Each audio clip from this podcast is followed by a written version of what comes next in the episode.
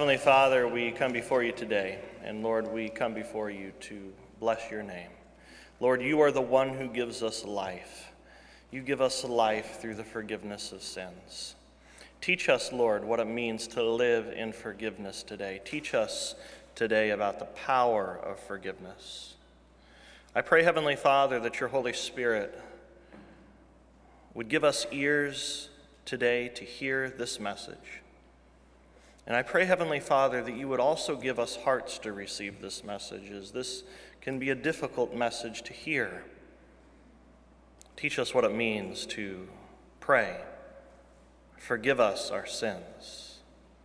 And teach us what it means to forgive the sins of others. It's in Jesus' name we pray.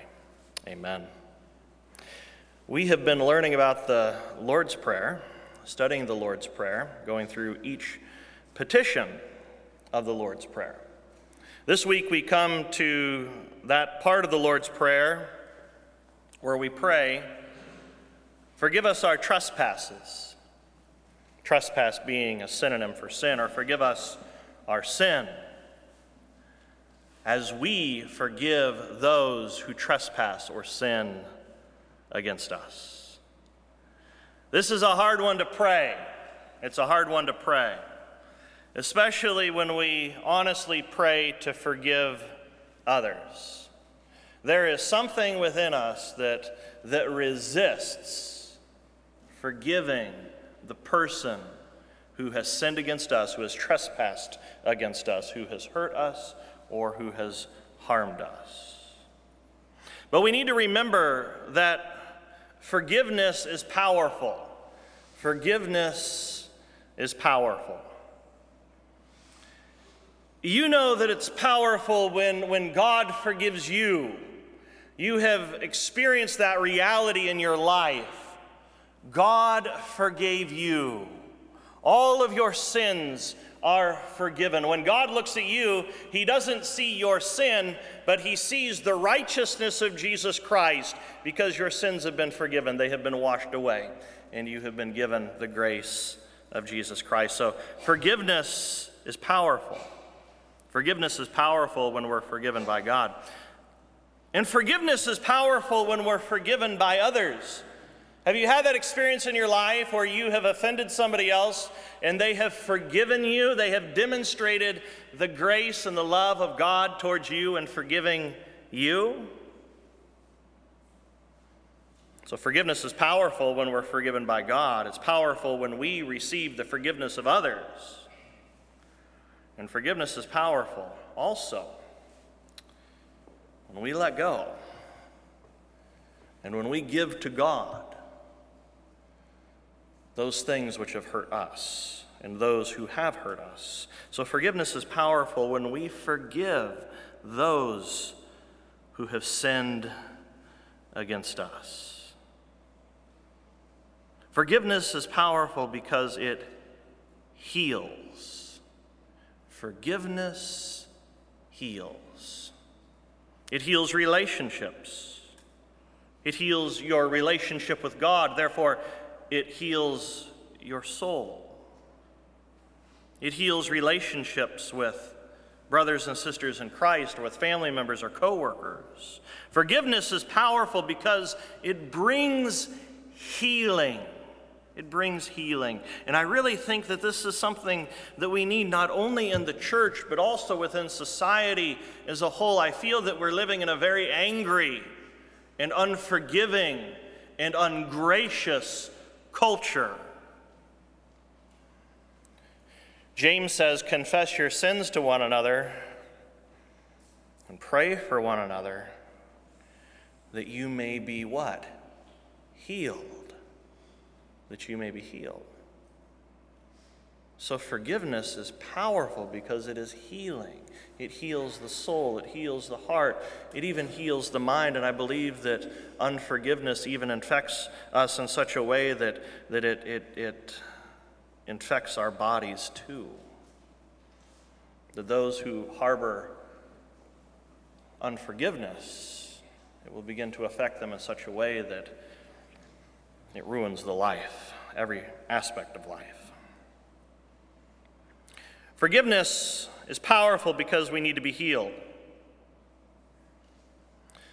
So when we, when we consider forgiveness, we also need to consider sin. Sin. There has been a sin that has been committed, a sin that I have committed against God, which, which needs to be forgiven so that my relationship with God can be restored. But, but there is also forgiveness towards other people, which is either a sin that's been committed against me by another person or a sin that's been committed by me towards another person. So it's either something that, that is a wrong that has been done towards me or a wrong that I have done towards another person. And when that relationship is restored, there is healing. So we can say that sin can be compared to a deadly disease, a deadly disease that needs to be healed so that our relationship with God can be healed and our relationships with others can be healed. So, sin can be compared to a disease. I've been a relatively healthy person my whole life, but I can't imagine living with the symptoms of some terrible disease and never knowing what the problem is or what the solution to my problem is. And I believe that's the way many people are living. They're living with this thing called sin and unforgiveness, and they're wondering what is the matter with society? What is the matter with my life? What's the matter with my relationships? Why don't I have any spiritual peace? And they haven't come to know that the problem is sin, and the solution is forgiveness. So, can you imagine living with the symptoms of some terrible disease and never having someone tell you what the, what the problem is and, and what the cure is. This is the way many people live. They live with the disease of sin. And it has never been to reveal, reveal to them what the problem is. What is the root problem? What is the thing that is destroying them? And what is the solution to the problem? So, God's Word, the Bible, diagnoses the problem for us. When we open the pages of the Bible, we come to understand that the problem is sin. Sin which has destroyed our relationship with God, and sin which ruins our relationships with other people. The Bible says, For all have sinned. All have sinned and have fallen short of the glory of God. The Bible says that if we say we have no sin, we deceive ourselves, and the truth is not in us. One hymn writer wrote it this way, speaking of sin prone to wander, prone to wander. Lord, I feel it, prone to leave, to leave the God I love. How many of you identify with that part of that hymn? Prone to wander, Lord, I feel it, prone to leave the God I love. The Bible diagnoses the problem. We are a broken people. We have been broken by the infection of sin, a disease that ruins our relationship with God and ruins our relationships with others. So the Bible diagnoses the problem, but the Bible also provides the cure. It provides the cure. So there is a cure for this horrific disease there is a cure for this disease which infects all of humanity. The Bible reveals Jesus, Jesus as the cure. It's not a program, it's not a list of rules and regulations. The cure is Jesus, God's one and only Son, who entered into this world 2,000 years ago. He is the cure for the disease of sin, which infects all of humanity. So the cure is Jesus, his life, his death, and his resurrection. All that he accomplished in his earthly ministry is the cure for sin. And Jesus has provided us, the church, us who are God's children, with the message of forgiveness, which is the cure. So Jesus is the cure. He has given to us, the church, the message of Jesus, who is the cure. And the message of Jesus, which is the cure, is the message of forgiveness. The message of forgiveness. So we proclaim to the world Jesus and the forgiveness of sins through faith in Him alone. This is why the world needs the church. The world needs the church because the church proclaims the cure, and the cure is Jesus. And through faith in Him, we receive the forgiveness of our sins. Our relationship with Him is healed. And that through that, through that healing that we've received from God, then we can offer that forgiveness to, the, to those who have offended us and to those who have hurt us in this life. So you cannot be healed of the disease of sin until Jesus, until Jesus enters into your life and gives to you as a free gift the forgiveness of your sins. And this is a, forgiveness that is freely given. It is freely given. The medicine that heals our bodies costs us something. Have you ever been to the hospital and had to have surgery? And have you ever received the bill which saved your life? It costs a lot, doesn't it? It's expensive. But Jesus, Jesus comes to you and he cures you, and it is a free gift of his grace. Free gift to all who believe. Most people think that they have to earn God's forgiveness, and I understand this because this is the way our relationships with each other work, right?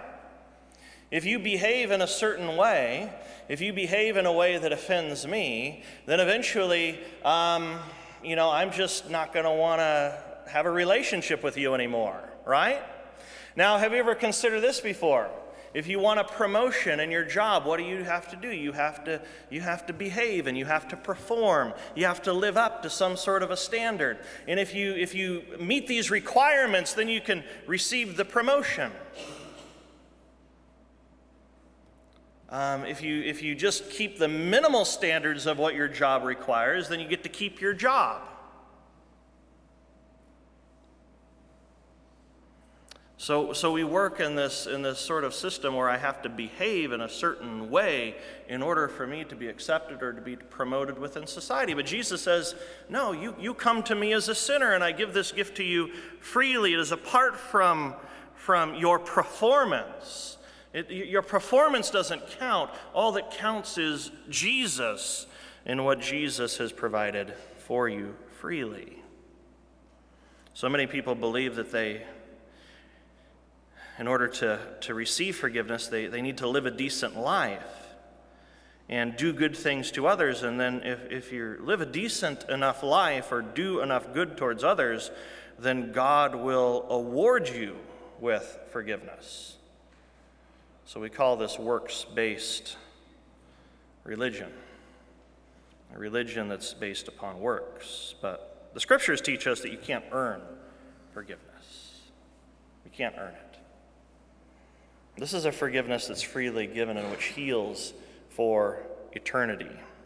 This is a gift of God's grace.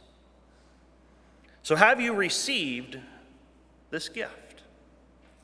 Have you received it? Or are you still trying to work your way into God's favor?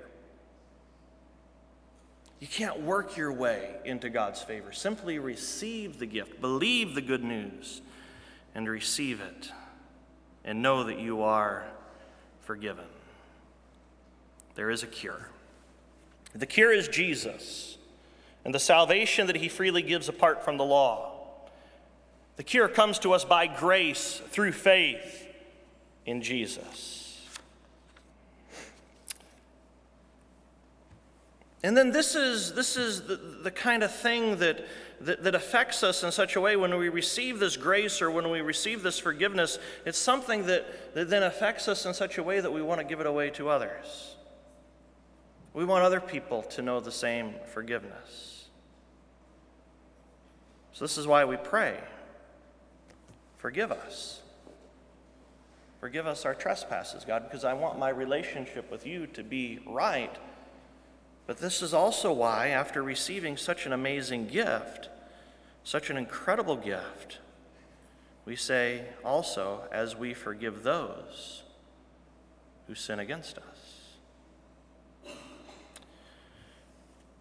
Jesus declares for us, and he desires for us to live in this forgiveness. He declares the forgiveness to us, and then he desires for us to live in this forgiveness and to give this forgiveness away.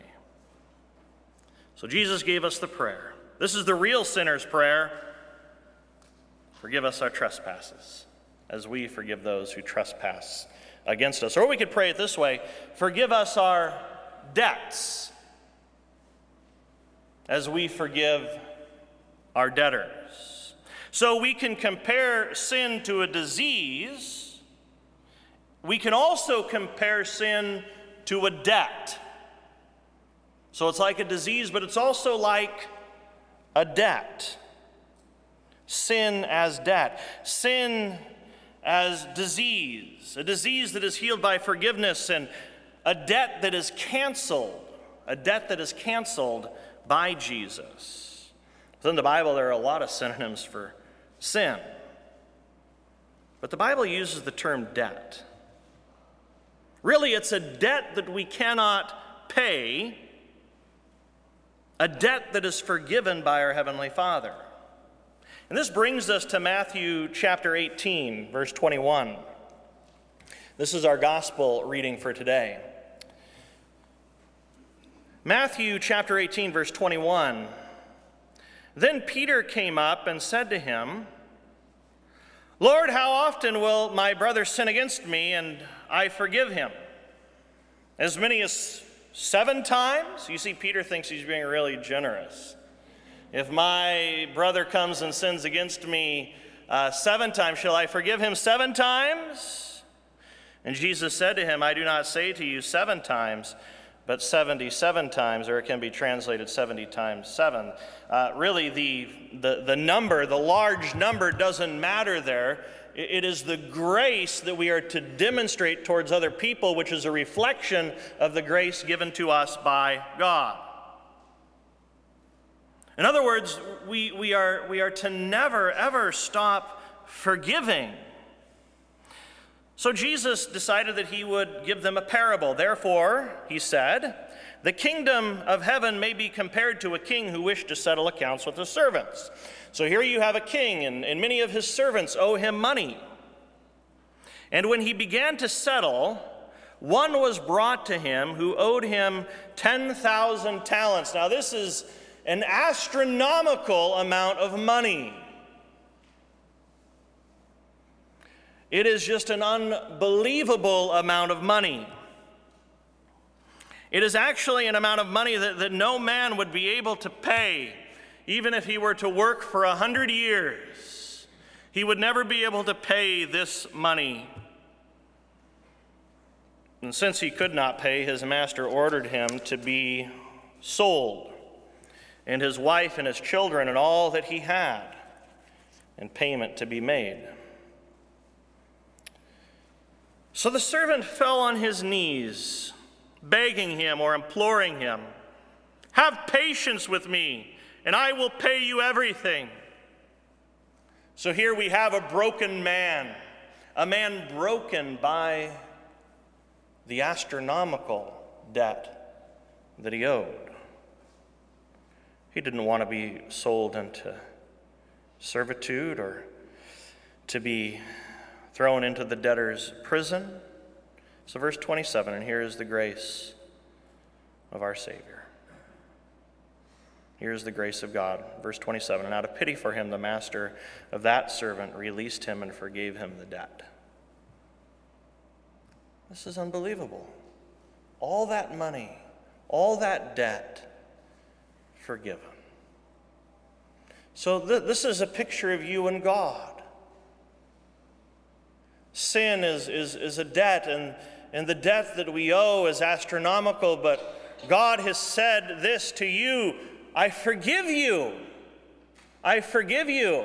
Now you can just get a little glimpse of, of the healing power of forgiveness. God has forgiven you. The story doesn't end there, though. Verse 28 But when that same servant went out, he found one of his fellow servants who owed him a hundred denarii. Now, a hundred denarii was, was a manageable amount to pay back. This was an amount that somebody actually could work and uh, pay back. So here we have, compared to the 10,000 talents, here we have just, just a, a, a small amount of money, 100 denarii. So here he sees the servant who owed him a 100 denarii, very small compared to the 10,000 talents that he had owed his master. And this man, in seizing him, he began to choke him. Had this servant been, a, been affected by the grace of his master? Obviously not. Forgiveness had been declared, but he obviously did not understand the ramifications or the importance of the life changing um, thing that it was supposed to do in his life. So he began to choke him, saying, Pay what you owe. So his fellow servant fell down and pleaded with him. Have patience with me, and I will pay you. Now, this is something he could have paid him back. This is a manageable amount of money. But this other servant, who had been forgiven the 10,000 talents, refused and, and, and uh, went and put him in prison until he should pay the debt. But his fellow servants saw what had taken place, and they were distressed, they were appalled. So they went back to the master and they reported to their master all that had taken place. And his master called him back in. And here's this man that had owed this incredible amount of money, indebted just an astronomical amount 10,000 talents. His master summoned him and said to him, You wicked servant. I forgave you all that debt because you pleaded with me. And should not you have had mercy on your fellow servant as I had mercy on you? And in anger, his master delivered him to the jailers until he should pay all his debt. So also my heavenly Father will do to every one of you if you do not forgive your brother from your This parable gives flesh to the prayer Forgive us our trespasses, as we forgive those who trespass against us. Forgive others when they sin against me? Are you kidding me? This is hard stuff, not easy. This is when theology moves from the theoretical to the brass tacks of everyday life.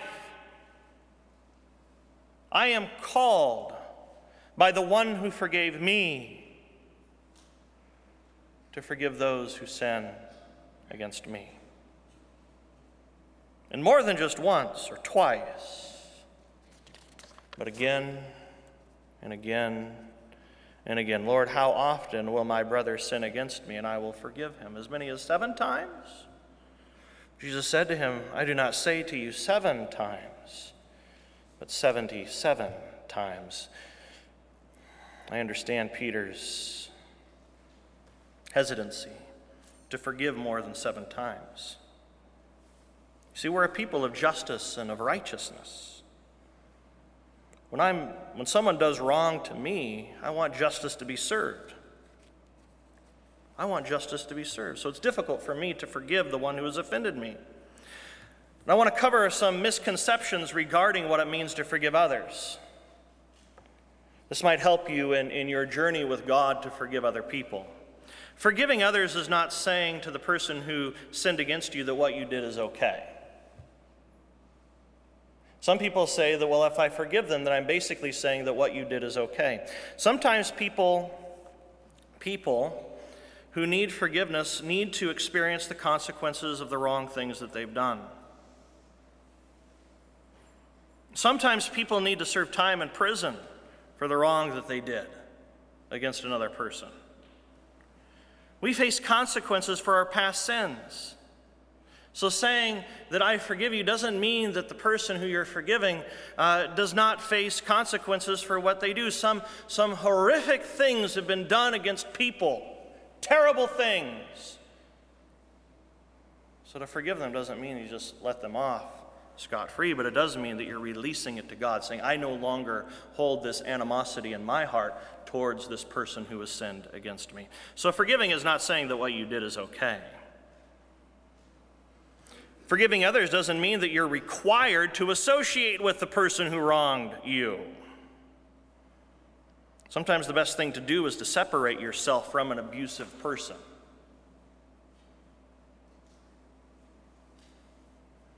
Forgive somebody who has been abusive to you doesn't mean that you associate with the person. So, forgiving isn't saying what you did is okay, and it doesn't mean that I'm always going to associate with the person who has wronged you.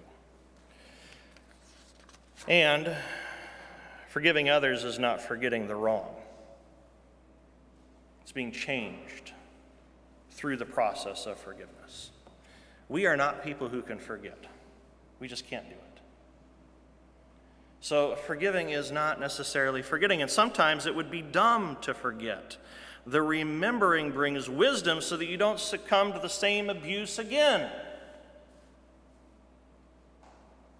So it's not saying what you did is okay. It's not saying I need to hang around with you all the time. And it's uh, not saying that I'm going to forget about it because you can't forget about it. Forgiving is to release, to release the offense into God's hands. Say, God, this isn't, this isn't mine to carry. I cannot carry this. So I give it to you. I give it to you. Forgive them, Lord, and I forgive them. Let God deal with it. The Bible says that vengeance belongs to God, that God will execute judgment over the sinner. John Piper says the key to forgiving the offender is this the key is how important and how satisfying to us is the fact that Jesus knows that you have been hurt. Did you know that Jesus knows your hurt? He knows your pain. He knows how difficult that it is. He knows all things. He knows that you've been hurt, that Jesus understands, and that Jesus attends to you, that He feels with you, that He is a merciful high priest. Is that enough for you? To know that Jesus cares and that Jesus can handle it? So we fix our eyes on Jesus. We take our eyes off of the offender. We no longer allow the offender, the abuser, to consume us. But we fix our eyes on Jesus, taking our eyes off of the offense so that you can heal, so that you can recover, so that you can have peace in your heart from the hurtful and painful thing that has been done to you. Forgiveness is powerful. Forgiveness is powerful when we are forgiven by God. Forgiveness is powerful when another forgives us. And forgiveness is powerful when we forgive those who have sinned against us. I don't take this lightly. It's a very deep and disturbing thing for people who have been hurt. I've met people, I've talked with people that have been hurt and abused in ways that are just unbelievable. So I may not be able to understand or to identify with you in the way that you have been abused in your life, but Jesus does. But Jesus does. And He's able to work in that and to bring healing to that. The key is Jesus. The key is Jesus. The key is how important and how satisfied to you is the fact that Jesus knows that you've been hurt, that he understands, that he attends to you, that he feels with you, and that he is a merciful high priest. So there is a cure that heals sin and sin's effect in our lives. healing for sins committed against us and healing for our sins that have hurt others. There is a cure. This is the good news today. There is a cure. The cure isn't found in sweeping the sin under the rug or pretending that the sin wasn't destructive towards us or towards others or pretending that the way others hurt us wasn't really all that bad. It's not about sweeping it under the rug, about taking it to Jesus in prayer. Jesus says, Confess your sins to one another and pray for one another that you may be healed. Now, listen to this truth regarding Jesus. When they hurled their insults at Jesus, how did he react? First Peter says he did not retaliate. When he suffered, he made no threats. Instead, he entrusted himself to him who judges justly. He himself bore our sins in his body on the cross, so that we might die to sin and live for righteousness. By his wounds you have been healed. For you were like sheep going astray, but now you have returned to the shepherd and overseer of your souls. You'll never be free from sin. You'll never be healed of the malady of sin until Jesus enters in, until Jesus brings the healing that you need. Amen. Heavenly Father, we come before you. I pray for this congregation now. I pray for those sitting in the pews here today who have been hurt, hurt by sin. I pray, Lord, that they would release it to you, that they would give it to you. And I pray, Heavenly Father, that they would experience the healing that can come only in and through you. It's in Jesus' name we pray. Amen.